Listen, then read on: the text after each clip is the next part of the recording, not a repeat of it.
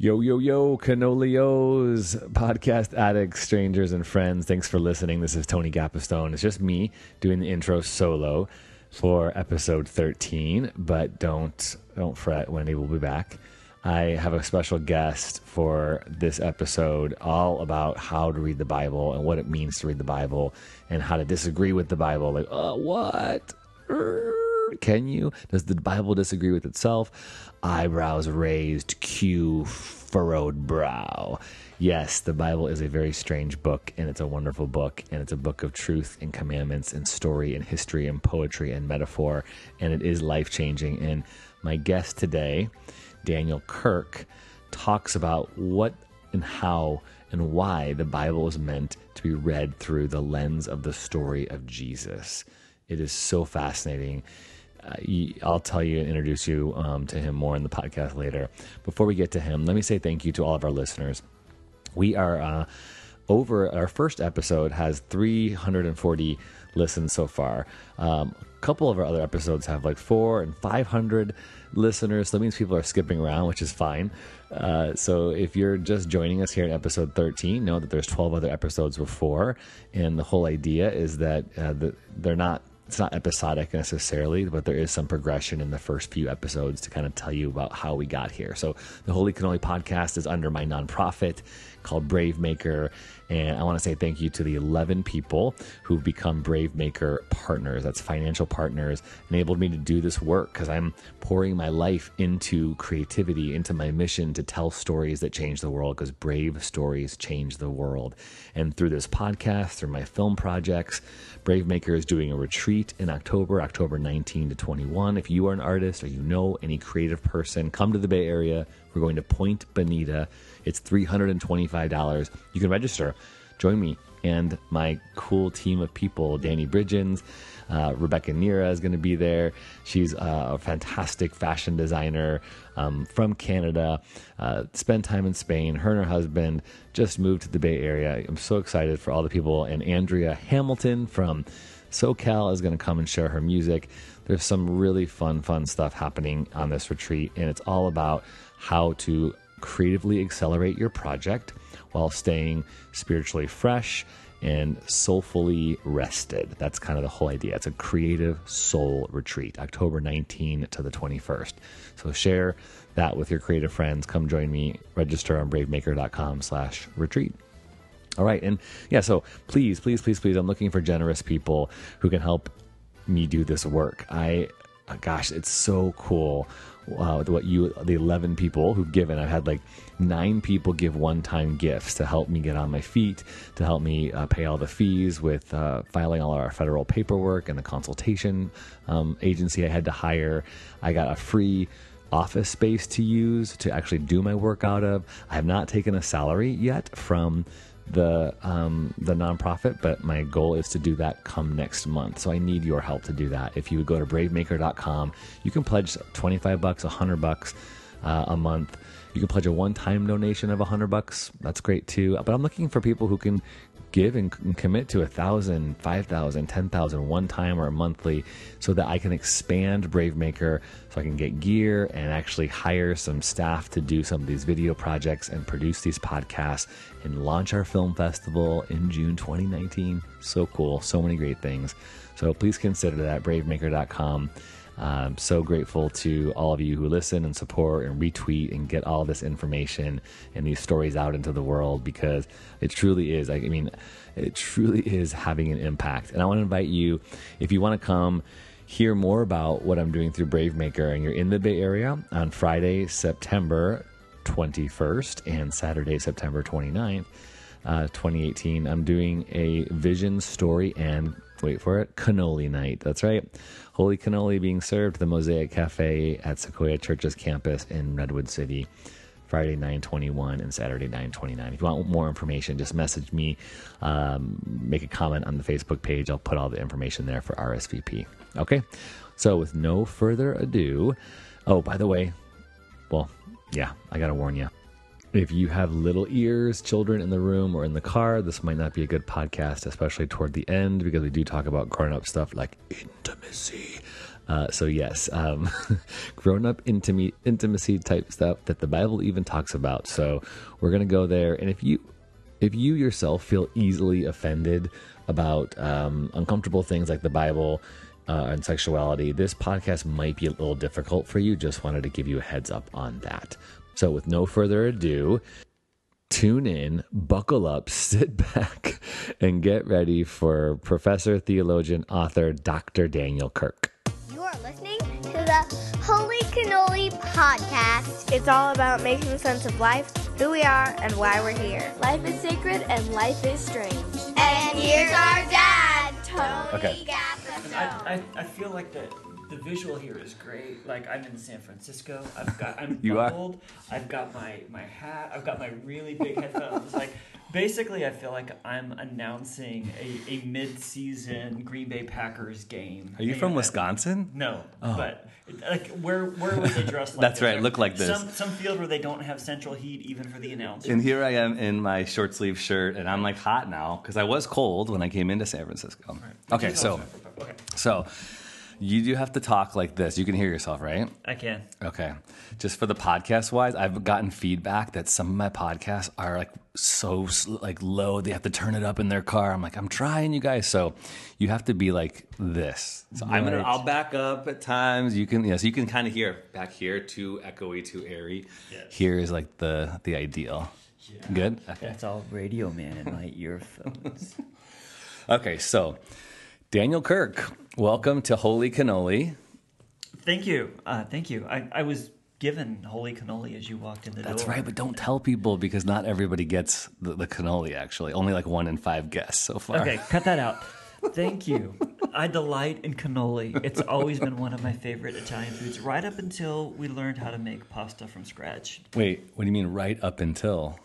I mean, there's something about a big bowl of fettuccine that just has like cream hmm. and butter, a little hmm. salt, a little pepper. Don't screw around. Just you know, it straight from the the cutter into the water, cook for three minutes. So that trumps the cannoli. The pasta trumps the cannoli. It it's better really than. Oh, I, am really a savory. that's guy. impressive. Yeah. Well, it's interesting though because cannoli isn't that sweet, right? So everyone who knows a cannoli, who hears that I like cannoli is my favorite dessert, it's like that's an interesting choice because it's not the super sweetest thing in the world. It's cheese.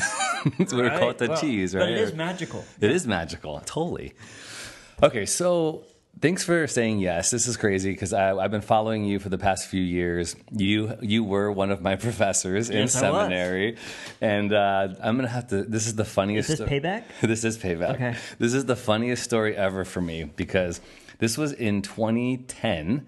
I graduated seminary, and I think was that your first year Uh, I started in 2008, so I'd been there for a couple years. at the Northern California one. Yeah. Okay, so maybe you were my professor in 2008 or 2009, and I actually graduated in 2010. Okay, but I was coming to the end. That's all I know. Uh-huh. I was coming to the end of my seminary career, basically crawling, basically. I was just hoping I could graduate because I had been there for so long. I think the total of years in seminary, because I took a break, was nine. Yeah. I, I could never have done that. I, I like I was teaching students that did things that I knew I could never do. Like I could never work a job, then go home and read a serious book for mm-hmm. like two hours. I would just fall asleep. Mm-hmm. I couldn't do a seminary degree that took me like six years because I would like I just want to finish things. That's how I felt. And you unfortunately got me at the end of my seminary career. And, and I have to tell you the funniest story because, for one, I don't know, how old are you? Do you mind saying? Yeah, not at all. I'm I'm uh 43 now. Yeah. So So we're the same age. all right. Okay, so I always thought you were younger than me. But wait, when were you born? What, what month? May. Okay, so so you're actually a month older than me. Oh my gosh, I was born in June 1975, and when you came, when I got your class, I know I always had you. when I got your class, I thought this punk is younger than me. He's smarter than me. He's standing at the the begin, you know, the front of the class behind the lectern, doing his thing, and I just felt intimidated. Like I can't keep up. I had two kids, a three year old and a one year old, and I think you were one of my. I want to say it was like two twenty nine, two thousand nine, maybe. So maybe you'd been there like a year. I knew you were kind of relatively new. And I was like, oh man, this guy's the new guy. He's going to let me coast in. You did not. you did not. Okay. So I actually wrote a blog about this and about you. I think I was, I was kind, but you were the only professor to give me a C in, in my oh, seminar. Oh no! well, let me say it was well deserved because I was trying to coast. I barely, I think I barely made it through class sometimes three hour classes on the weeknights, like six to nine or six to nine thirty. Another thing I could never do: sit on the other end of that. Go. but what I appreciated about you is we had a conversation. Do you remember at the end of class, the end of our class like year, about projects and stuff? Oh, I do. Yeah. What do you remember about it? Uh, what I remember was that you said that. I remember you telling me that this was a very word-heavy class, which is true. Um, in word, did I mean Bible word or just word word? I mean, word, Yeah. word. Like, there's Bible, there's reading, there's writing, and there's a lot of words. And you, and you're like, you know, I'm not really a word guy. You know, I'm a visual artist, whatever. And this was actually a very significant moment for me because I knew from our interactions in class that you were getting things better than you were like Able to you know, communicate able to them? yeah, Yes. communicate them or Uh-huh. represent them on the Yes. like at least you know I don't know if you were studying or not, but at least like conceptually like you were you were definitely tracking with things, Yeah. and that helped me realize that I didn't I wasn't really like finding ways for students to show me what they knew based on you know how they could do their thing Mm-hmm. and so i actually changed my final project for that class you never benefited from this I remember you told me this afterwards. I was Yeah. like, what? No fair. So yeah, I act for that class, and you know, I, I actually opened up my final project for students to be able to do whatever they wanted. I said, just take the class material in one hand and take your whatever you care about in the other, and bring them into conversation. So like subsequent years, I got movies, I got songs, That's I got awesome, dude. videos, I got all this great stuff. But yeah, you were you were screwed. I just love that. First of all, thanks for being open to have that conversation. You were gracious, but you're also like, dude, this is seminary. Buck up, man. Like, there's this is a wordy place. If you want to be here, you got to deal with it. But then I remember you came back and told me, "Hey, I am changing," and I was like, "Dang, that's amazing!" But I wish I could have done that. you want to defer to graduation? Can and do it I? Can I do it again? no, no thanks.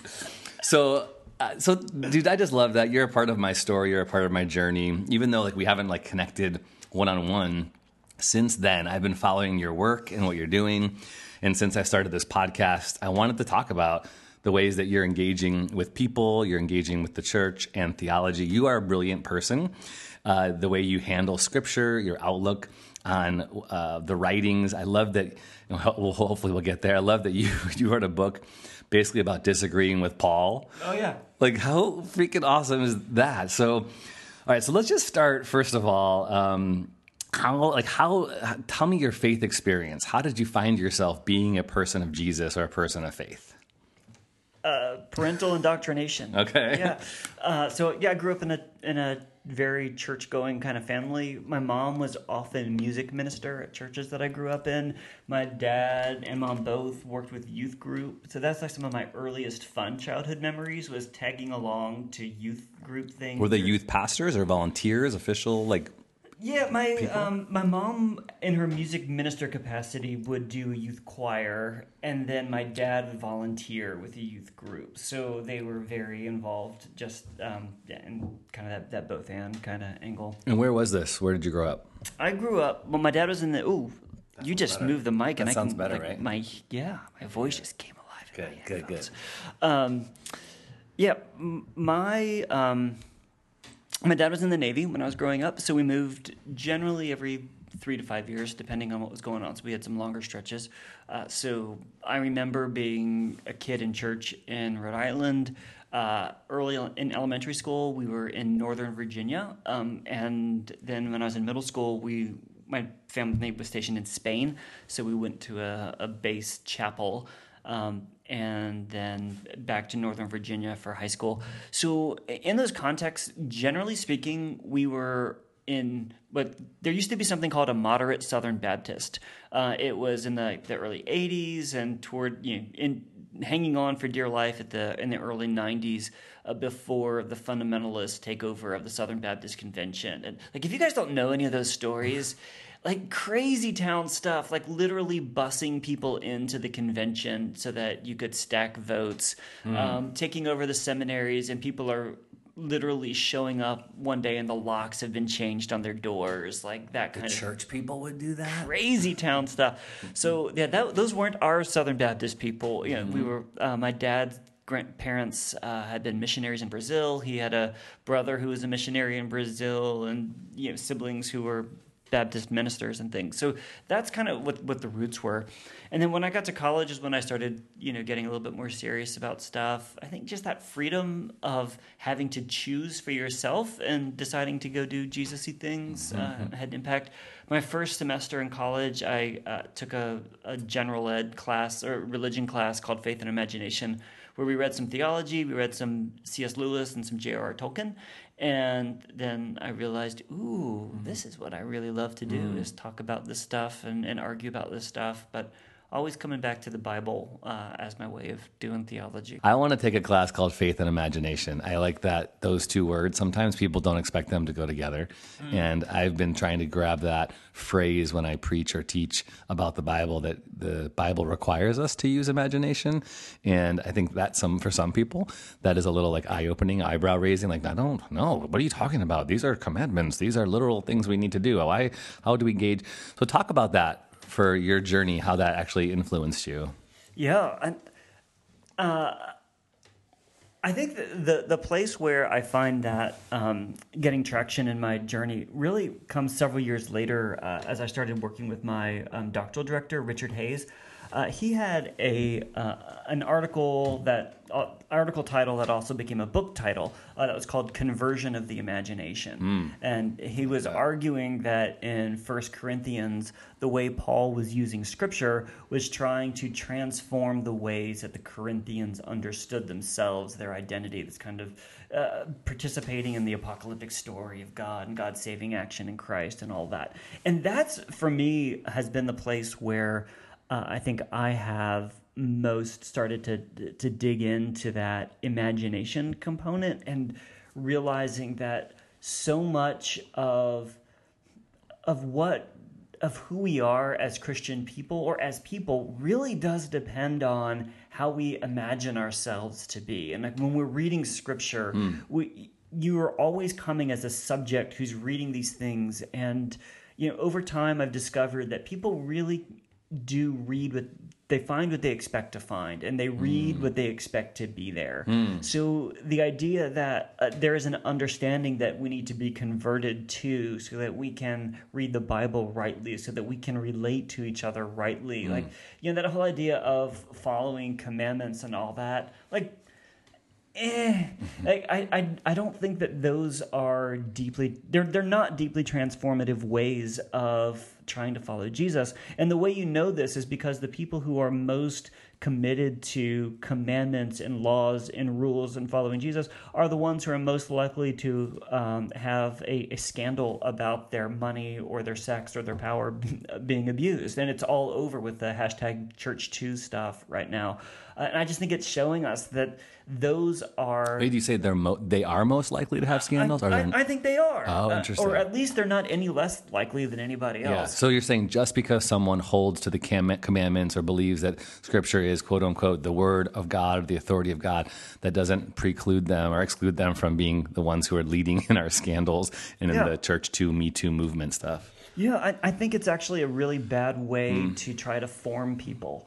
Uh, and you know, I, I see this also. You know, I'm you know, I, I, I actually I hate partisan politics. Like every now and then, you know, I'll give somebody five dollars, and then I can't stay subscribed to their email for longer than the, you know a day because I'll get three of them, and they're like, "Well, the Republicans are doing this, and the Republicans are doing this, and help the." Dem-. I'm like, I don't care about your team. Like, uh, you know, your jersey doesn't do anything for me. But um, uh, I think that you, uh, I, again, you know, I think politics and Christianity mirror each other mm. and like what people uh, hold uh, in their imagination about the the way the world should work and mm. rules and laws and respecting tradition and things. And I, have just found that you know one of the reasons that I've become less comfortable with traditional conservative articulations of Christianity and politics is because I found that uh, like humans get lost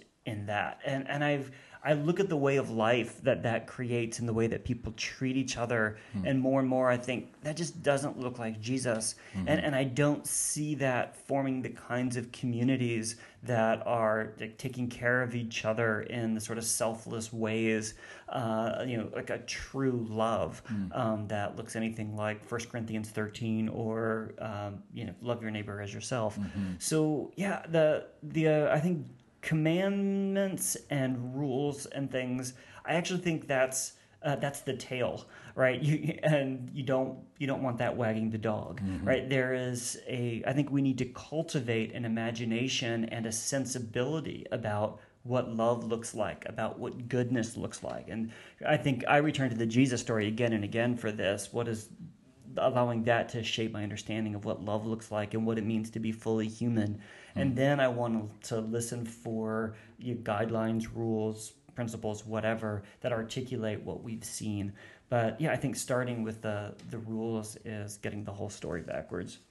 So you kind of alluded to this idea of kind of trying to relearn, like we have to relearn how to read the Bible or relearn how to study the Bible. And as I've been kind of in this new space of my life and career, no longer as a vocational pastor and a church staff, uh, I would say it's been going on for the past three to five years where I've sort of been discontent or, or uncomfortable with how we, I would say, use strongly, how we use the Bible to say what we want it to say.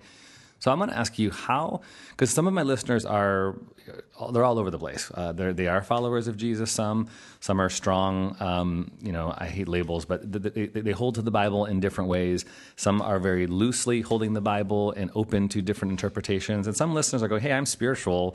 But the Bible is this old book and it doesn't really have influence over my life. So, um, just in general, um, and then if you want to be specific toward uh, particular groups of Christians, how can we read the Bible better? What are some things we can do to read the Bible better and not just throw out the catchphrases that have been taught to us in Sunday school or in worship gatherings on Sundays that limit us from being open to the Spirit and what the Spirit might be doing? Yeah, that's a very big question uh, how to read the Bible. Uh, but so these are a few things that um, that I think about, and generally, uh, I want to say that there is like that my way of reading the Bible is a very Jesus centered way of reading the Bible, which I think has a very strong precedent both in the New Testament itself and in the history of the church, even though it hasn't always been practiced in the ways that, that I'll talk about. Um, so uh, what, let me just give you a couple of examples of how of how this is precedent. What I'm talking about generally is the, the, way that the New Testament writers talk about the relationship between Jesus and what we would call the Old Testament, mm-hmm. but for you know, Jesus and his followers, that would have just been Scripture. Mm-hmm. Right? The New Testament wasn't Scripture mm-hmm. yet. Um, and so, like, there's this time where uh, the Pharisees and Jesus are having an argument in John, and Jesus says to them, You read the scriptures because you think that in them you have life, but it's these that testify about me. Right? So the idea being that scripture doesn't on its own function as a, a life giving thing. It has to be read rightly, it has to be read as testimony to and, and pointing toward Jesus. Mm. So again, you know, I'm coming back to this. How does the Jesus story shape our, our imagination? Uh, one thing that that Jesus tells us that is also, in, of course, in Old Testament scripture is to love your neighbor as yourself.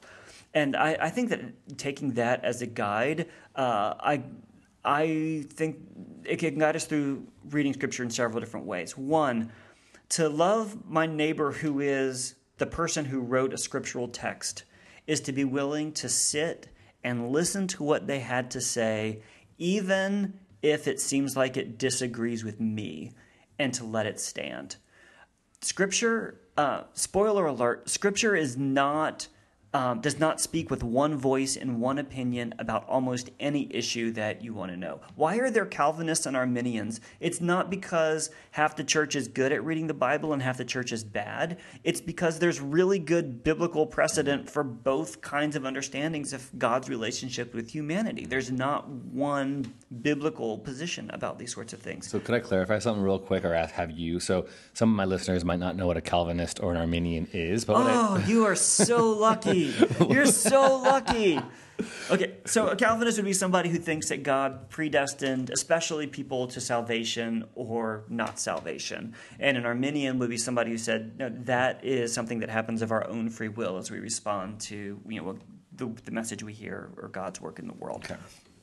Um, so, uh, so first of all, you know, I would say let let the biblical writers say what they have to say. Uh, and and part of why that's important is because then you can you can hear not only where they might be challenging you, but where they might be challenging each other. Mm. Um, right? How did God create the world? Did God speak the world? And let's just say people. How did God create people? Did God um, speak a word and humanity appeared on the earth? Or did God take a piece of dirt in literal hands and form it and literally breathe God's own exhale into the nostrils of the human to create life?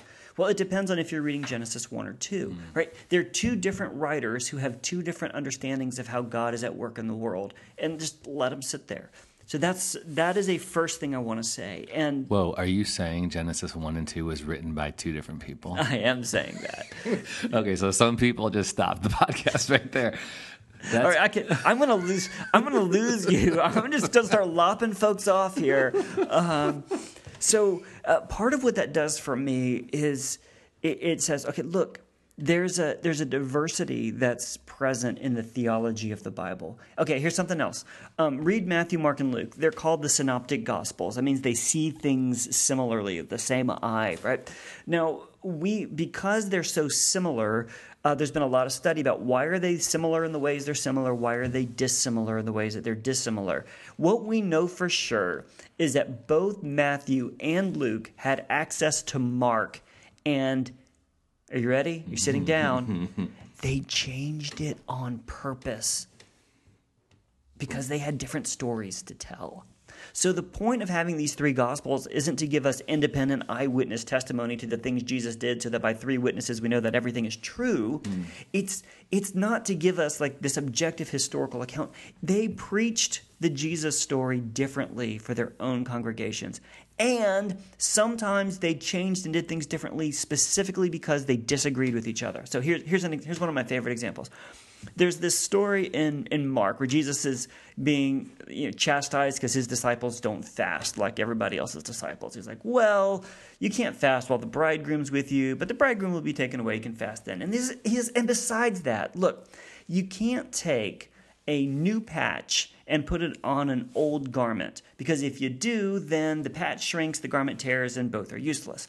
And you can't take new wine and put it in old wineskins, otherwise it's gonna burst. So, right, the point of both of those parables is you can't take this new thing, i.e., Jesus is here, and just put it into the old container, i.e., the, the laws and the traditions of the Jewish people up to that point, because it's not gonna hold, right? So, very, you know, relatively clear sort of saying of Jesus in Mark. So, Luke has that entire story, and then the last thing that he has Jesus say is, Besides, no one, when they've had old wine, wants the new because the old is better. Completely opposite point mm-hmm. of what the story meant in, in Mark's context, mm-hmm. where he was copying it. But Luke is committed to showing this smooth continuity between the law, the Old Testament, the temple, the temple service, and the arrival of Jesus.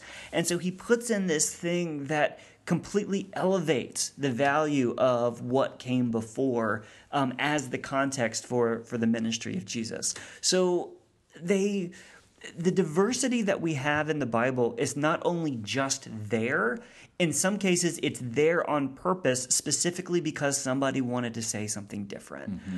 And so, so that's okay. Step right. So I'm I'm loving my na- my neighbor by listening to them, and now I'm realizing that two, three, four of my neighbors have different things to say, mm-hmm. and they actually think different things uh, about Jesus. Uh, and so this is going to now start to change not only my understanding of what the Bible is, it's uh, changing my understanding of what it means to be the faithful people of God. Mm. Because apparently it doesn't mean that we all have to agree on all of our theology, mm-hmm. because then we would have to figure out which parts of the Bible to get rid of. Mm-hmm. Um, so then, okay, but are what like holds this thing all together and for me it really is a, a decision to read it all in light of the jesus story mm. uh, and again this is um, it, has some precedent in the Old Testament. It has precedent in in the Protestant tradition. For um, a guy named Martin Luther, you know, the father of the Reformation, uh, when he's starting to talk about interpreting the Bible, he says you know he focuses on those passages that promote Christ, was Christ treibet. Um, and it's why he hated James and didn't want James in the Bible. Um, so you know, he has this idea about what the work of Jesus is like, and he says some passages show that better than others. Mm-hmm. And I would go a step further and say, let's let's spend so much time with the Jesus story and the Gospels especially, and then how Paul works it out in his letters and the rest of the New Testament, that we we have a really good sense of what it looks like to be walking in the way of Jesus and then, this is part of the deal. The New Testament writers, when they quote the Old Testament, they just don't just quote the Old Testament, they reinterpret it mm-hmm. in light of their conviction that Jesus is the Messiah, saving humanity, showing us who God wants us to be, showing us who God is for the world. They reread the Bible in light of the Jesus story. Mm. So I actually advocate a doing a second reading, mm-hmm. so to speak, after you've read, you know, let the Old Testament writers say what the Old Testament writer is going to say, and then say, well, you know, Jesus taught us to love our enemies. So when we come across a psalm that says, I hope somebody picks up your babies and bashes their mm-hmm. heads against the rocks, mm-hmm. we have to say, actually, I don't hope that. Mm-hmm. And my hope is that you know your babies will come and have the blessing of Jesus mm-hmm. laid on them. That maybe this psalmist is more like a disciple. Mm-hmm. The disciples who, when the people wanted to come and bring their children, the disciples said no, and Jesus said, "No, you got to let them come because this is who the kingdom of God belongs to." Mm-hmm. So I would give if if I were forced to like if that passage came up in a lectionary or we were preaching through the Psalms or or anything. Um, I might read it just to say it's here and this is mm-hmm. the context in which it makes sense. Babylonian exile, they've been drawn out from their land, their own kids have been killed. Um, but we're living on the other side of the, the death and resurrection of Jesus now, and we have to reread this because if we don't, our understanding of God is going to be deformed yeah. because we're going to think that our God is a God that gets excited about babies' heads yeah. being bashed against rocks. And that's going to make us think that God gets excited about us as God's people bashing babies' heads against rocks. Mm-hmm. And all of a sudden, this vocation to love your neighbor as yourself, um, to love your enemies, as Jesus calls us to in the Sermon on the Mount, to do to others, as like it all crumbles mm-hmm. because that verse we've decided is more important than understanding who God is as revealed in Christ. So mm-hmm. I think I think that the health of our readings of the Bible will all ultimately boil down to how healthy is our understanding of the Jesus story mm. and how faithful are we at reading this whole narrative and multiple narratives in light of of that story uh, as what God is up to in the world. Oh my gosh, I'm loving this because it sounds like, Daniel, you're encouraging us to read the Bible with the heart, mind, life of Jesus, to look at the words of Scripture through Jesus. And almost in a way, I kind of hear a couple things. One, I hear you saying we need to engage Scripture uh, with in, in, conversation, just like we need to listen to each other. We need to listen to the Bible. And I think two, maybe to go a step further, are you saying it's even okay to disagree with the Bible? Which I think some people will hear that word and go, "There's no way." I, the Bible is the inspired word of God. It's you know, some people use the word inerrant. And uh, I feel very like I'm an average theologian. Remember that? Who got a C in New Testament? but I still feel like I'm able to engage Scripture in a way that says some things in Scripture are just crazy and mm-hmm. whack and we can't lump this this book of writings as saying that everything in it is from God. I think what I would love to hear you talk about is in the same way like I go to two different quotes, one by Rachel Held Evans in which she says the Bible is a conversation starter is meant to be a conversation starter, not a conversa- conversation ender. And another quote is by Pete Enns. I might be botching these, but I'm summarizing.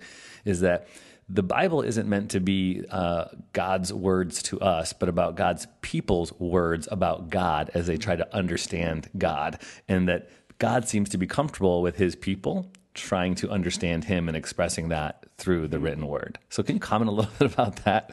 Sure.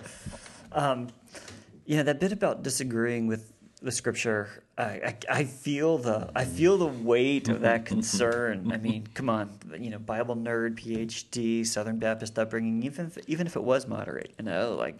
Um, yeah, we didn't talk about that. You have a, you're Doctor Daniel Kirk, huh? Uh, that's true. Yeah. uh, that's why I have to give C's every now Dr. and then. Kirk's right. Which I like. I think you should go by Captain Kirk. I think for all of us sci-fi nerds, we would give that more respect, Captain Kirk. Okay. Anyway. Okay. Um, back to the Bible. All right. Back to toxic masculinity. Um, the. Uh, uh, so, uh, so I, I, so I feel the, the weight of that of that concern about disagreeing with the Bible, and so part of what I always try to come back to is when I'm disagreeing with Scripture, I always try to do so as part of the Bible's own internal dialogue. And mm-hmm. so, so here's an example.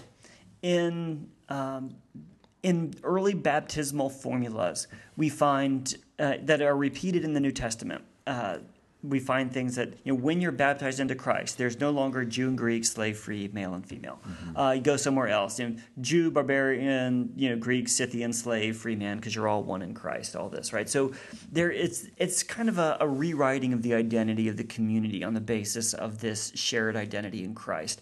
Now, part of what you might not see if you if you haven't kind of gotten into um, you know, ancient uh, philosophy and household codes and ethics and all this is that um, what we what we today might call patriarchy, right? The, a world in which men rule over mm-hmm. women was actually this elaborate set of um, hierarchical antitheses. So two things that are set against each other, one of which is considered better than the other. So you know Aristotle's like, well, the most basic unit is a household, and in a household you have husbands and wives, um, parents and children, slaves and free people. And then he'll he'll grow that. He's like, because that's the microcosm of the world. And then of course there's Greeks and there's barbarians. And then why is one of these better than the other? Well, there's things that are just better, like you know foresight and then, well, if somebody has this great gift of seeing the future and planning, who else is there? Well, then there's the people who implement. Oh, that's why you need masters and slaves. That's why you need senators and equestrian class, and you've got to have the peasants to do the things, and you know you've got to have your generals and your soldiers, and it's all about who's inherently better than the other. So when you come to the New Testament and you find these things that say there's no longer Jew, Greek, slave, free, male, female, you have to understand that that is the thin end mm. of the wedge into this whole patriarchal system of hierarchical order where certain people are considered to be inherently better than the other and paul is saying no with this new this dawning of the new humanity in christ that that that just isn't true anymore okay so then you know i come to ephesians or colossians or someplace that's saying um, okay, now slaves obey your masters. Masters be like this to your slaves. Husbands, you know, love your wives. Wives submit to your husbands. You know, parents to children. Those it takes these exact same pairs that Aristotle started with that mm. are you find them in other Greek philosophy and in Jewish you know ethics uh, around the same time, and he's and it, they're now trying now there's this other passage that's basically trying to regulate patriarchy in light of Jesus. Like, okay, well, this patriarchy is a given, so let's all be good Jesus lovers in that. And what I want to say is, no, the gospel says actually those patriarchal sets of relationships, like that's the wrong way to structure the world. So I don't think that wives are supposed to submit mm-hmm. to their husbands. I think that that whole the the the structure that's implicit there and, and the convictions behind it about who's better than who actually aren't true in Jesus anymore. Mm. And even though Paul knew that, either he thought Jesus was coming back so soon that he wasn't he didn't want to like blow up the household and society or he just hadn't worked it all out yet because mm. he's only one guy mm. and he's writing le- letters for maybe 8 or 9 years and like he's on the the cutting edge of so many things um, in terms of integrating Gentiles into the churches, mm. but he just didn't work it all out. So when I say I disagree with the household codes, and I think that not only the specific instructions, but the assumption behind that whole chapter in Ephesians 5 and 6 is wrong. I'm doing it because I think Paul mm. tells us rightly, uh, and the whole church confessed rightly in these baptismal formulas about who we are. And it's our job now not just to say what they said but to continue working out what they were what they said for our own time and place mm-hmm, mm-hmm. there's this great line from karl barth where he says the job of dogmatic theology isn't to say what the apostles and prophets said mm. the, the job of dogmatics is to say what we must say mm. on the basis of what the apostles and prophets mm. said so this guy gets you into this rachel held evans thing where she's like scripture's a conversation and a conversation starter i'm like yeah if if like what if what it means for the the New Testament to be authoritative isn't that we're just supposed to take all of its words and systematize them and repeat them and put them into the right boxes in our lives? What if the New Testament being authoritative means these are disciples of Jesus who are authoritatively showing us how to work out the Jesus story in different contexts? Mm-hmm. What does that mean? Mm-hmm. That means, well, there's a Jesus story that's been written and there's ways that I need to retell and reshape that story for my context, right? The, Matthew's like, yeah, I'm trying to deal with the whole being more Jewish thing, uh, and so I'm going to retell the Jesus story for that. Like that. And by the way, that's what you do every Sunday morning when somebody preaches, mm-hmm. right? They're not just telling you what the Bible said; they're yeah. re-inscribing that story into the new place. So yeah. I think part of it is becoming self-aware of what we're actually doing uh, in our practices together. Um, and also, I would say that in the in the Jewish tradition, that's much more deeply ingrained. Um, Jewish people never uh, like if you look at their authoritative texts, like the, the, the Talmud and the Mishnah and the Mishnah and the, the Talmud and and um, the, the writings that, that grew up around them, you know, what they in Christian writings, it's all about this is what's true, and we anathematize these other views. Like literally, like you know, you say these nice confessions in church. If you look up the actual proceedings of the council, what they say is, we believe, we believe, believe, and we we condemn, we condemn, we condemn, we condemn. So it's always about we're right and everybody else is wrong. Mm-hmm. In the Jewish tradition, what they do is Rabbi so and so said this, Rabbi Shammai said this, and Rabbi Gamaliel said this, and oh yeah, Rab, Rabbi you know Yehuda said this thing and then they move on. Mm. So the the disagreement is in, is the the tradition. The, the conversation is the tradition, and then the, and then they they mm. comment around that. They literally like the the Talmud is commentary that they write in the margins around the Mishnah. So now you have this whole other debate that's preserved there. So that is a perfectly faithful way mm. of continuing what the Bible itself is and the, the reason why it strikes us as so weird is because of the ways that, that Christianity has developed its own very peculiar way of, of thinking about you know how to handle disagreement. Mm-hmm. Um, so yeah, I, I, think there are some much healthier models for dealing with the Bible than uh, than a lot of the ones that, that we have. It it just takes a lot of work to, mm-hmm. to figure out like what are the assumptions, like why do I want to control this way of talking about the Bible and engaging it so much. I think that word control is uh, a good word. Because we like to feel as if we know what we're talking about. We like to feel as if we know all the outcomes, and it's puts us at a very uneasy, uncomfortable place when we have a conversation that we might be wrong about the Bible. And I think that's where I, I, am these days. You know, it's very popular to say your faith is being deconstructed, but I think in a way it is for me. It, and, and, I'm with God, kind of putting it back together. I don't know what even it looks like really, but I'm mm-hmm. engaging in this discussion where I feel as if I'm learning a bunch of new things. uh, and I'm unlearning a bunch of things, and it's no longer it doesn't it doesn't work for me to say the Bible says this, that, or this or that. Uh, I think there's even some really good um, theology to say we should get rid of that phrase, the Bible says, because to say that the Bible says one thing, unless it's about loving your neighbor and loving God, uh, doesn't really work. To say the Bible says right. anything about one particular subject, uh, what I hear you saying isn't true because the Bible's in conversation even with itself. Yeah. Uh, I think one of my favorite things of late has been that Erwin McManus, I, I think he said this years ago at a, you know, ironically at the Willow Creek Leadership Summit. And I say ironically because of what's going on with that church in its leadership structure, uh, going back to scandals, as you said earlier before. But I guess at one point at the Willow Leadership Conference, which for my listeners who don't know what that is, it's an annual thing. I think it's been going on for 20, 30 years maybe. Uh, it's a leadership um, two day summit, if you will, for leaders of all kinds, leaders in the marketplace. There are people like Simon Sinek who go there, people like John Maxwell, faith leaders, government leaders, all that kind of stuff. And I guess uh, Erwin McManus had said something like the Bible contradicts itself. And he quoted Solomon, who said in Ecclesiastes, there's nothing new under the sun. And then he had quoted Isaiah, who said, uh, God is doing a new thing. Do you not see it? And he said, look, even those two, right, are disagreeing with themselves. And I guess he was scrubbed, scrubbed from the the videos that came out afterwards. His whole, oh, wow. yeah, his whole talk was taken off because of him saying that. And then I think in the past year, he's been writing a bunch of books. Uh, Andy Stanley has picked up that same type of language, and now it's like you know acceptable in public. Mm-hmm. And Andy Stanley, for those of you who don't know, is another kind of mega church type of leader.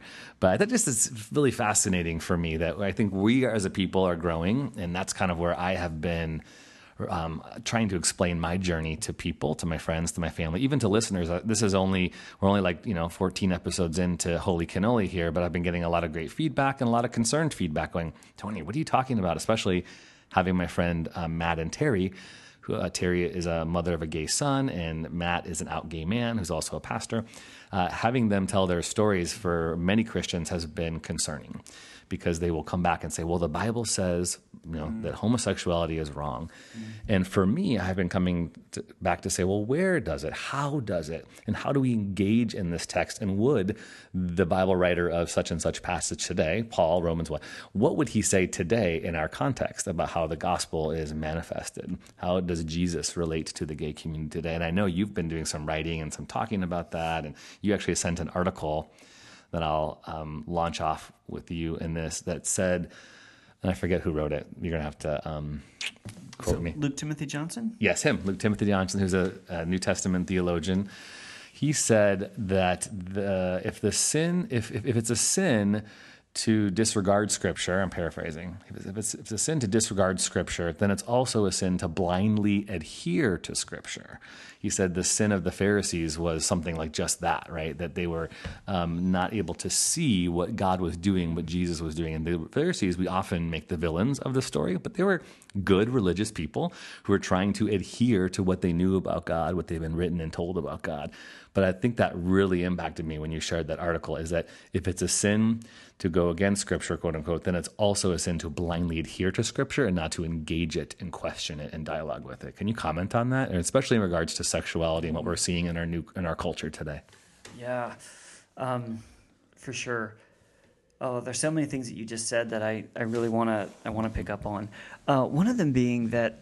Um, the internet exists now, and, and even though even though we do tend to you know, we, we do create silos in the internet, and Facebook has helped us with that. We're learning all about that. Algorithms are not neutral, all that. Um, I think so many more people are learning that the fact of the matter is the Bible isn't what we grew up hearing it is. Mm. Like people are exposed to critical scholarship. You know, they can hear people saying things like these two verses contradict each other. That I think that Christianity as a whole needs to learn how to deal with this. And I guess what I'm saying is evangelical Christianity, which tried to keep all of this at bay by having its own fleet of scholars whose job it was to refute everything that main you know the mainstream academy was saying like that's that is increasingly a losing strategy and you see it through generation wave after wave of kids leaving the church. Usually, you know, it's like 20 something folks or early 30s. And it was the emergent people in my generation. It's the ex evangelical folks and, and who are currently going on. So, like, hmm. if this stuff is disturbing to you, I would encourage you just to, to be patient with it and listen and, you know, figure out like what can you work with here because even if you think that this is the worst thing ever, that sorts of th- things that we're saying, um, these are the very things that are making people leave the church uh, or that people are discovering and they're maybe leaving your church or whatever. And I think that it's actually a lot healthier for us if we can, you know, the stuff that's right on the table in front of us, if we can open our eyes to it and talk about it together. Um, now, with the sexuality stuff and, and Luke Johnson, uh, you know, I, I think that, that if there's a, a way to prepare for for what he said, this is one thing that I always try to instill in my students when we're reading, uh, especially when we're reading the Gospels, but always uh, because we know that Jesus is the good guy. It's so easy to identify with him when you're reading the story. Um, here is another th- uh, way to, if you want to read the Bible in a healthy, life giving way, don't stop reading a story about Jesus until you understand how you or your faith community are the people that Jesus is arguing against. Mm-hmm. Because they, like, the Pharisees were the conservative, law keeping Bible people of the first century. That's what they're, what they wanted was for everybody to be keeping the whole Bible, like, keeping all the laws in as much of their lives as possible. Um, that sounds like a very evangelical, like you know, Protestant sort of sort of posture. So when Luke Johnson says like you know that's the Pharisees' mistake, I think he's on to something that has a lot of resonance with where we are. Um, you know, I, I, think that the the sexuality stuff is tricky uh, in part because we share so few assumptions with early people, and and this isn't just true about same sex relationships, right? We date, mm. we choose who we're going to marry. Um, you know, we think about, you know, like, I don't know, women go to college and, you know, work outside the home, uh, away from a family unit structure. Um, we live in families that usually consist of only parents and their children and their minor children. All of these are very weird things um, that don't map onto the world of the Bible at all. Mm. So it, it's a it. We're always doing a lot of translating when we're talking about sexuality, family, um, marriage, anything. Um, I do think you know the, the, sexuality stuff is interesting in that it's um, there is sort of consistency, and this is where I think a lot of folks have had trouble with the same sex stuff. Is right? It, there's only a few verses, you know, a couple places Leviticus. Um, you know, maybe you drop down one place in uh, Ezekiel, and then you've got um, you've got Romans and First Corinthians and First Timothy. You know, there's there's not a lot, but it seems to be fairly consistent. Um, so a, a, couple things I'd say about that. One is um, back to this whole uh, patriarchy thing I was talking about a while ago. Um, this this shouldn't come as a shock, but you know when people think that genders are related to each other in specific ways in specific hierarchies, that impacts how they think about what sex is okay to have and what sex is not okay to have. Uh, and so um, ancient understandings of sexuality were all written into these assumptions about uh, a patriarchal system, right? Why is it that uh, a woman who gets raped has to marry her rapist, mm-hmm. right? Because a woman is property for her father to sell or give away or do whatever, and you now she's damaged goods. Um, that's the Bible says that. Right? Uh, yeah, oh yeah, that's in the Bible. Yeah. Uh, exactly. um, so, uh, like once you've, uh, in, okay, and so in ancient Rome, how did they construct their sexual mores? Well, you had to behave sexually in a way that demonstrated your superiority or inferiority to the person you're having a sexual encounter with. So, Romans, not, we're not talking about Christians or Jews now, but just Romans in general. Um, it's okay for a free Roman male to have sex with pretty much anyone other than another free Roman male uh, or another free Roman's wife, another citizen's wife. Um, so uh, it would be assumed that if you had slaves, that you would probably be having sex with them. That's okay, unless, unless you liked your male slaves to play the active role and you were the recipient because then your slave is treating you like a woman and you've been you know you've you've lost your masculinity like this. So one of my questions when i come to the bible is to what extent does the bible share that some of those assumptions? And I think uh, I think it's possible that it does. Um, in Romans one, uh, you know, Paul says um, he's talking about you know women um, being burned, burning their desire for, for one another. Um, and then he says, in the same way, men with men committing indecent acts and receiving in their own persons the due penalty of their error. Mm-hmm. What on earth is he talking about? Mm-hmm. I remember being like 15 or 16 and writing STDs question uh-huh. mark. You know, it was like the height of the AIDS uh-huh. epidemic. I was like, oh, is that what he's talking about? Yeah. No, Paul did not know about you know about yeah. AIDS uh, pro- proleptically. Um, I think what he's talking about is simply the fact that you are receiving another man's penis into you, mm-hmm. which would be mm-hmm. like de you know demasculinizing. yeah. But the only way that that argument works is if you assume that men are better than women and that being treated like a woman is somehow inherently shameful, mm. right? Because you're being de- you, are losing the honor that you have inherently as a man by being treated like so a woman. Paul, so Paul had that assumption. Paul believed this. This is what I yeah. This is kind of where where I'm yeah. you know kind of edging toward. And then in First Corinthians, you know, there's two words that get associated with the same sex stuff. Um, one of them seems to echo Leviticus. It talks about a man bedding a woman. Mm-hmm. And then the next one is it's a little more unclear. He, uses the word malakos, which means soft.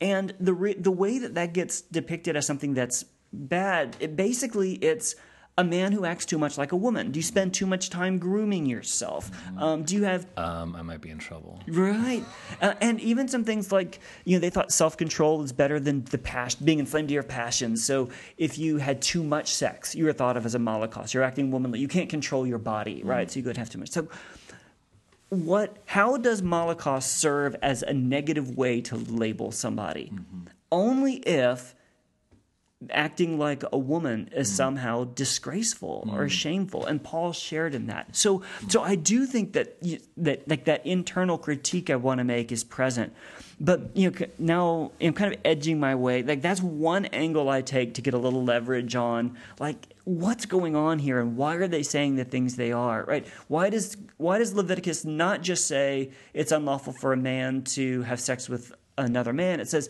It's unlawful for a man to lie with a man as one lies with a woman. Mm. Okay? And that's also from Leviticus. It's part of the priestly thing. You're going to hold on to that for me for one second. Mm-hmm. So, um, then there's this other this other angle, and that is if you've ever read the New Testament much at all, you know there's these big fights about how do the Gentiles get to be part of this thing. So Jewish people are two kinds of people in the world kind of people. There's Jewish mm-hmm. people and there's not Jewish people. Not Jewish people are Gentiles. Jewish people are circumcised, Sabbath keeping, law keeping descendants of Abraham who are the people of God. What happens is non Jewish people start saying, yes, Jesus is the Messiah. God pours out the Spirit on them. They speak in tongues, all this stuff to say, yes, they're God's people. Now, do they have to become circumcised, law hmm. keeping, Sabbath obedient Jews in order to be part of the people of God? Or is that other thing that God did by giving them the Spirit, is that enough? to mark them as the people of God. In other words, God has said yes to them.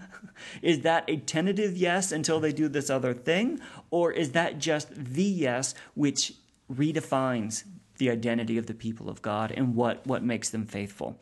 Right? And so there, there's a they, this was not an easy one, but eventually um, the stories are all saying, yeah, if you have the Spirit, um, if God has, like, if you believed in Christ and received the Spirit, that's enough because Christ defines the people of God, not the law. Mm. So now this comes like, so now here you are, you're hanging out with LGBT people in your church who are faithfully following Jesus. You know, bracket the sexuality question faithfully following Jesus just as well as everybody else. Any evidence you have that you're looking for of somebody who's filled with the Spirit of God, God has marked them, right? Is that enough, mm-hmm. right? Or do they have to become, do they have to follow, do they have to become heterosexual in other words you know mm-hmm. come within the heteronormative world mm-hmm. which means you're either celibate or having sex with somebody who is a binary person of the opposite sex mm-hmm. and using that model again not how do we just say what scripture says but how do we do what they did. Hmm. Like that's where i just start that's a, this is why relationships change everybody's mind about this when the bible doesn't. Because you're with this person and you're like you're a better christian than me um, even though you've got a same-sex partner maybe not having a same-sex partner isn't the thing that marks out the faithful people of god after all. Maybe this broader way of life in jesus and way of love in jesus is what does it.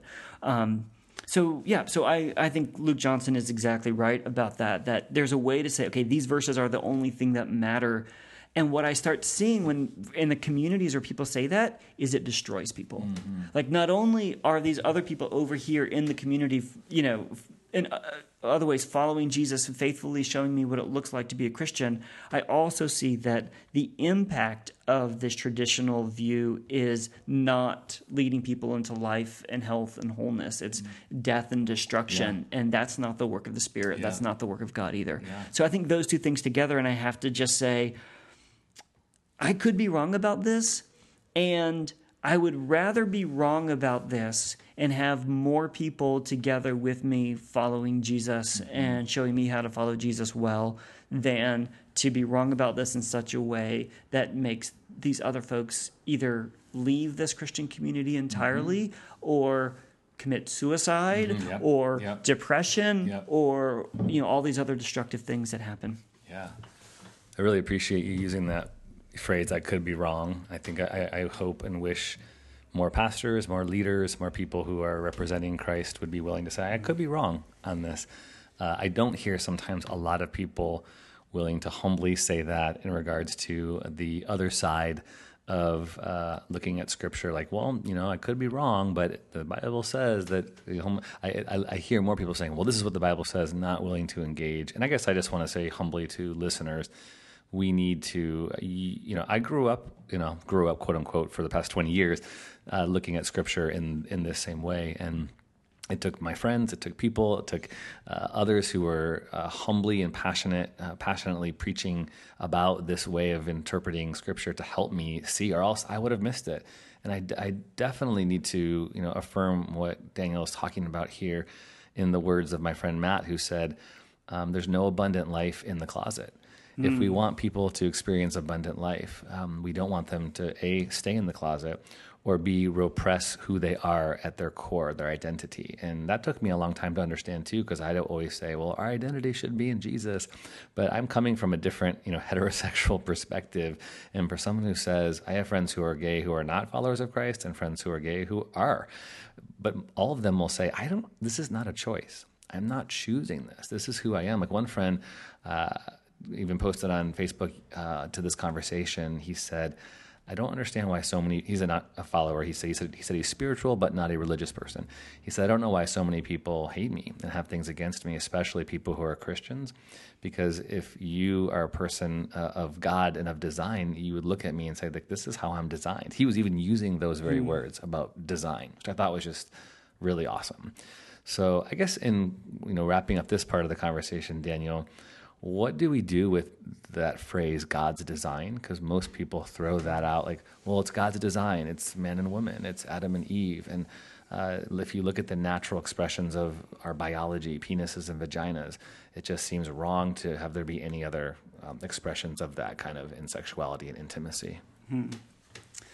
Um, yeah, I think the first thing I would say is uh, I would just encourage you to realize that that is not a biblical argument. Um, that uh, uh, one of the super popular um, books defending the traditional position, it doesn't explicitly say that, but kind of he intimates it enough that it's it becomes very easy to think, oh, well, this is yeah, this is what's going on. This is the reasoning behind you know what the what the Bible says, and the Bible doesn't actually give us its reasoning, um, and you, you know, we need to think about um, we need to think about how that that goes. The other thing is. Uh, when I was I was when I was diving into homosexuality in the Roman world, uh, I'm sorry, I know, I know, I'm sorry, I know, sounds very yeah, it's it's awesome. Uh, you know, there's there's nothing like studying sex uh, among people who have been dead two thousand years. It's a lot safer. There's no labs. um, nothing weird. Uh, sorry. Uh, so I was reading this book this sum- one summer uh, called Roman Homosexuality. So I want to apologize. I, I use the phrase homosexuality. I know folks who are same sex don't don't generally like that word, um, but the book was called Roman Homosexuality. And as he was introducing the the study, he said, "You know, here's a, a lesson." He's a classicist, and he's like, "Here's a lesson I learned from this eminent classicist. You know, in reading ancient texts." He said, "For nature, read culture." Um, so, like ancient people thought that things that they did that that nobody else did were nature's ways and that were civilized, and what everybody else did that was different was barbaric. Mm. Um, and we still think that, even though we know that there are multiple cultures and things are, are just different. So. Um, like when you think that something is according to nature or design, um, first of all, just be aware that those are actually very culturally loaded uh, phrases, uh, and we, we bring a lot of assumptions with them. The, the other thing, I, next thing I would say is the science doesn't actually bear out uh, the mm. idea that people are binary. Mm-hmm. Um, and again, there are other cultures that have multiple words for genders, mm-hmm. like 7 mm-hmm. or eight, where you know people fall on are assumed to fall on a spectrum of gender identity. Um, and the uh, there are a lot of cultures that just assume, like both Greek and Roman cultures, assumed that a man would be equally attracted to men and women, and that's why they're like that's never an issue. It's just making sure that you get together with the right ones and avoid the wrong ones. So the idea that that we have that attraction is you know uh, a binary. Also, that's something that's probably been impacted by the fact that we have more men than women doing theology in mm. uh, especially in traditional conservative church contexts mm. and I think women are a lot more likely to report a spectrum of attraction uh, than than men are. Uh, I think that's that's stereotype, but it's also I think there's a little bit of research uh, in that as well. Um, and yeah, and then physically, uh, if you don't know what intersex is, you know, find out. Um, the ancients actually knew about this. People whose um, sexual organs weren't completely formed, and that they they, they had to figure out ways of how are these people going to fit, how are they going to express. The ancient Jews um, knew this as well. Um, Megan DeFranza has a great book on intersex, um, like intersex in Christian thought or something like that. Uh, uh, sex intersex and something. Um, mm-hmm. But go look, go read that book, and just have your mind blown about this world that you you probably don't know. So mm-hmm. there are there is a generalization of male and female, um, but that's that isn't necessarily like the thing that that nature shows us.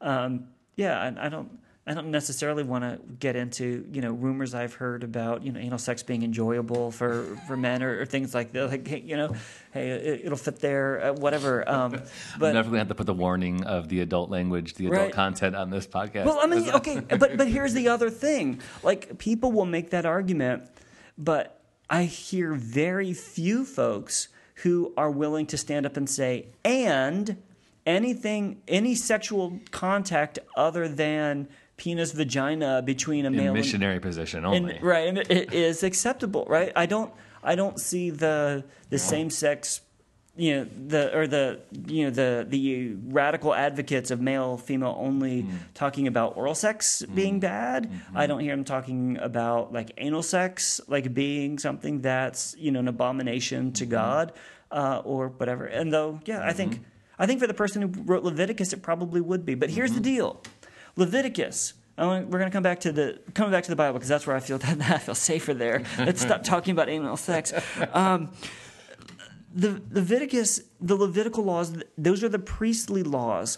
Those are the same. Those are the categories of laws that like were uh, about circumcision, uh, but mostly like the food laws and all the dietary restrictions, like all the stuff that you think of as stereotypical. Oh, we don't have to do that anymore. Like that's that's Levitical law. The sac- the temple sacrifices. The you can't mix, um, you know, wool and cotton. Like mm. all of that stuff. Polyester blends are a no no. All of that is this this one thread. Uh, most of that is in this um, the priestly thread, which is the same place where you find the prohibitions on same-sex contact.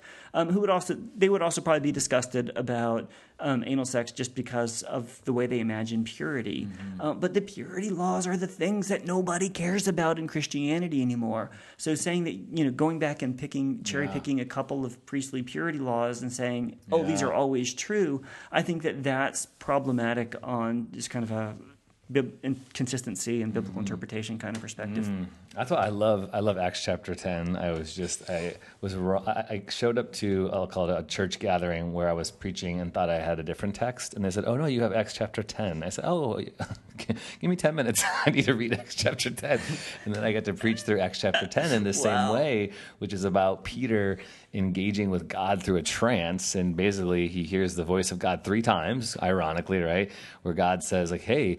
The people of the, the Gentile people can experience the Holy Spirit and stop trying to not eat this kind of food anymore. And I just, I was crazy like reading this text and preaching it to this church, being where I was, working through this theology of, you know, same sex attraction and couples and all this stuff. It was really wild and eye opening to me. I don't know if that has any um, merit today as we have this conversation. I think it does. Yep. But I, I love that in scripture we have, you know, the people of God being rebuked by God Himself, saying, "Open your eyes." Oh, okay. And here's and from from my money, here's the best part about that. I, I absolutely love that passage.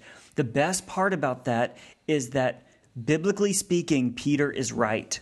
Mm-hmm, mm-hmm. Biblically speaking, Peter is right. And what God says to him is not, no, you're reading the Bible wrong. Mm-hmm. It doesn't mean that. What God says is, what I have made pure, mm. Don't you defile. Mm-hmm. So what God is saying is, I did something here, and you need to respond to it. Mm-hmm. Um, and so that's the Luke Johnson thing, right? It's Yeah, you yeah. you can't keep holding. You can either keep holding on to Scripture, or you can respond to the reality of what God has done here and start reading that Scripture differently, or finding those alternative voices that open up a different path from simply reading those passages and continuing to apply them today. And that's, for my money, that's the best argument for LGBT inclusion. Mm-hmm, mm-hmm. And I know that there are other folks who you know try to who've done given readings to just say none of those passages apply, and you know just kind of that, but that doesn't quite work for me. But this, the idea that God has said, "Look, this is my beloved son." You cannot tell him he's an orphan uh, or out in the cold. Uh, he needs to be in here. Celeb- you, uh, the party's going on in here for him, and you know you're you're being grumpy pants older brother uh, out here. So come on and, and join this because this is the thing that God has done. That's good, man. That's a great place for us to uh, wrap it up. Um, before, oh my gosh, you need to come back on the podcast because now that I'm not your student, that's uh, pressure to get a grade. I want to talk more and be taught by you. uh, so, okay, so the final thing, where are you right now, and what are you doing? You are doing a whole new thing. You're not in a seminary um, professor role anymore. You're doing this thing that I want you to talk about. Yeah. So I'm working for the Newbigin House of Studies, um, named after Leslie Newbigin, missional theologian. Speaking of gender bending, I love that his name was Leslie. Yeah, I think it's a British thing. Is it British? Yeah. right. It's uh, anyway. Um, you don't. Yeah. Okay. Um, Wait, was he British or Scottish? I thought it I think he was English. was he English. I think so, yeah. Uh, and he'd been a missionary in India. But Okay. uh, I'm working with a one specific program. It's a, a nine month fellowship for lay people. So, not folks generally who want to be pastors, although we do have some pastors who do it. Uh, and for nine months, we do biblical and theological formation. We do um, spiritual practices cultivation, and doing all that in a context of friendship, which is actually like a really big deal. Like giving folks, you know, you put folks together in the same room for nine months where they've actually prepared, they've come, they share their stories, they engage in spiritual practices together. Um, you know, it, it does actually form some really great, really great bonds. And so, you know, what are we doing with all of that? You know, I think what what a lot of us find is that you once we get into real working world, like there we need to reassess like how do we be faithful Christians in this place? And you know, Leslie Newbigin's whole thing was we have to carry the gospel with us into the world because we're not going to be able to bring the world into the church to learn about mm-hmm, Jesus. Mm-hmm. And part of how I've been mar- I've been trying to marry that with a really broad, uh, broad, wide understanding of the kingdom of God and new creation. So, you know, for my money, the gospel is wherever there is life, health, peace, flourishing being brought to bear in any situation where there was anything less than that, like, you know, that there are the kind of inklings of what the kingdom of God is about. And so, you know, when I think about being a Christian at work, I want folks asking those kinds of questions. Mm-hmm. So, what we're doing in the biblical and theological formation piece is to help folks get equipped to read the Bible well, yes, um, but also to start asking these questions like, what is the gospel really? Like, what difference does it make if, you know, you have a creedal understanding of what the gospel is or a justification by faith version, or you read James Cone and he's like, I don't care. Like, okay, sure, Jesus is at God's right hand forever, but hmm. you know what I need to know as a black person? Is Jesus with me in the slave shed on the other end of the hmm. whip and at the other end of the pistol? Because hmm. like where where Jesus is, like how you answer that question matters differently in different places. And uh, you know, so then to ask, all right, so you're working at you're working at Google, um, great. Uh, Mr. Search Engine, where's Jesus? Mm-hmm. Uh, or, or, where are you you know interacting with things? You, work for airbnb great. Mm-hmm. what does it mean to be airbnb who's making a ton of money in a city that's having a housing crisis? Like mm-hmm. can you can you ever ask that? There's no room in the airbnbs right now in san francisco. Just like there's no room in the or can can you ask that question? Yeah. Um, like because housing is part mm-hmm. of you know flourishing human life. So yeah. you know i want folks to be able to do so so we're reading all kinds of different theology and just asking like what can we learn? And a lot of that is this love your neighbor by listening to your neighbor thing. We're going to, you know, we're going to listen to some uh, Native American Christian, to some mm. uh, first generation um, Korean American, some other, just to start saying, like, hey, you know how I was talking about this isn't just like a fixed thing where you've got the right answer. Um, there's yeah. other Jesus stories being preached, and I think mm. we've got a lot to learn from them. Not just to know how it is the Jesus story for you, but so that I can start reimagining what a life giving Jesus story might be for me where I am now.